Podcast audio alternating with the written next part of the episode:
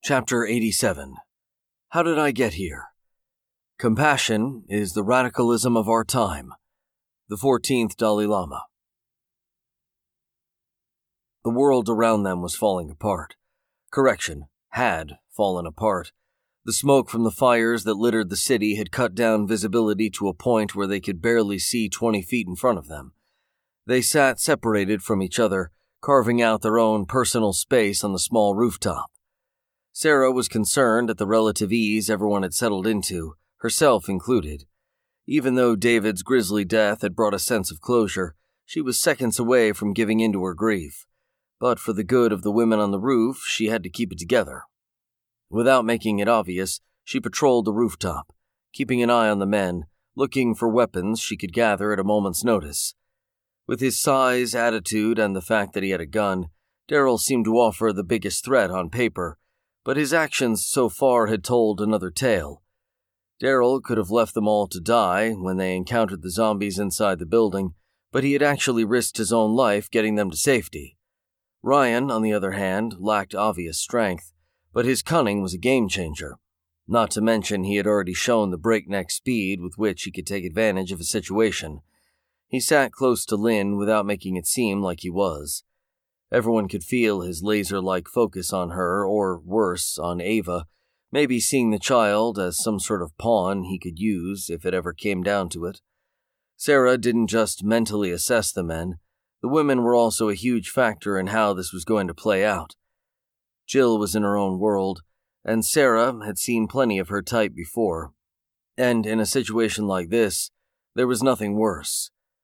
Sarah could tell Jill would betray them without hesitation. Lynn was her most reliable ally, but deep down she knew with Ava in tow, she was also her biggest liability. Lynn had pulled a sheet out of her handbag and made a small tent to shield Ava from the sun and smoke. Much to the relief of the others, Ava had worn herself out crying, and Lynn's constant soothing had finally eased her to sleep. It seemed Lynn and Jill were the only ones with phones. Lynn had hers pressed to her ear, while Jill feverishly swiped and tapped the screen of hers as she paced up and down, making sure to keep the entire rooftop in between her and Ryan. Sarah had been racking her brain trying to remember Jake's number, but she realized she had only ever heard the number once, and that was at the nightclub where she had met him. She knew the first three numbers were 818, but that wasn't helping anyone. She thought if she could log into Facebook, maybe she could send him a message or even better, call him through the app. Do you have service? Sarah asked as she approached Jill cautiously, trying not to spook her. Jill stopped moving but kept swiping at her phone. It was like she had heard Sarah, but there were still more pressing matters. Sarah had noticed her necklace in the car, so she assumed that was her name. It's Jill, right? Sarah said sweetly. I was wondering if I could just send a message to my family and tell them I'm okay. Jill stiffened, covering the necklace that bore her name with her free hand, and Sarah regretted the tack she had taken instantly. I'm in the middle of something right now, Jill said petulantly. Why don't you ask her? Jill pointed her chin to Lynn, who had her phone to her ear on what seemed like an endless call with no one there. Sarah saw over her phone that the dating app Tinder was filling her screen. Sarah had used the app before and knew how it worked.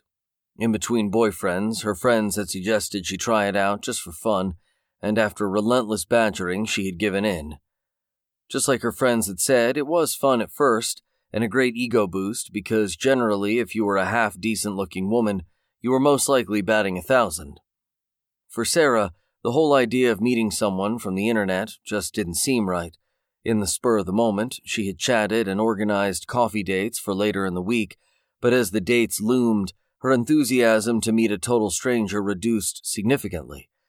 It didn't help that a lot of these seemingly good guys had grown impatient and had tried to escalate the nature of their online relationship by requesting intimate photos of Sarah or by sending pictures of their erect cocks.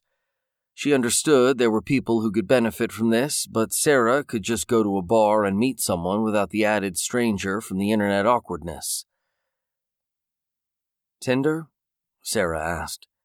You think this is a good time for that? Well, I'm trying to save our lives, Jill said simply. You serious? Sarah said, trying not to put any judgment into her tone. It looks like you're looking for Mr. Right. She failed miserably with her tone, but it seemed to do the trick as Jill finally looked up and showed her the screen of her phone so Sarah could see it more clearly. Notification after notification started flowing into the phone like an avalanche. I don't understand. It's the end of the world and you're making matches? Sarah said, perplexed. You don't get it, Jill said with a touch of sass. All these guys want me. I guarantee you one of them will risk their life to come save me. As Jill turned back to her phone and began sifting through the messages, Sarah stood shell shocked. Not because she was astounded by Jill's flippant attitude, but because Sarah could see that it wasn't a bad idea.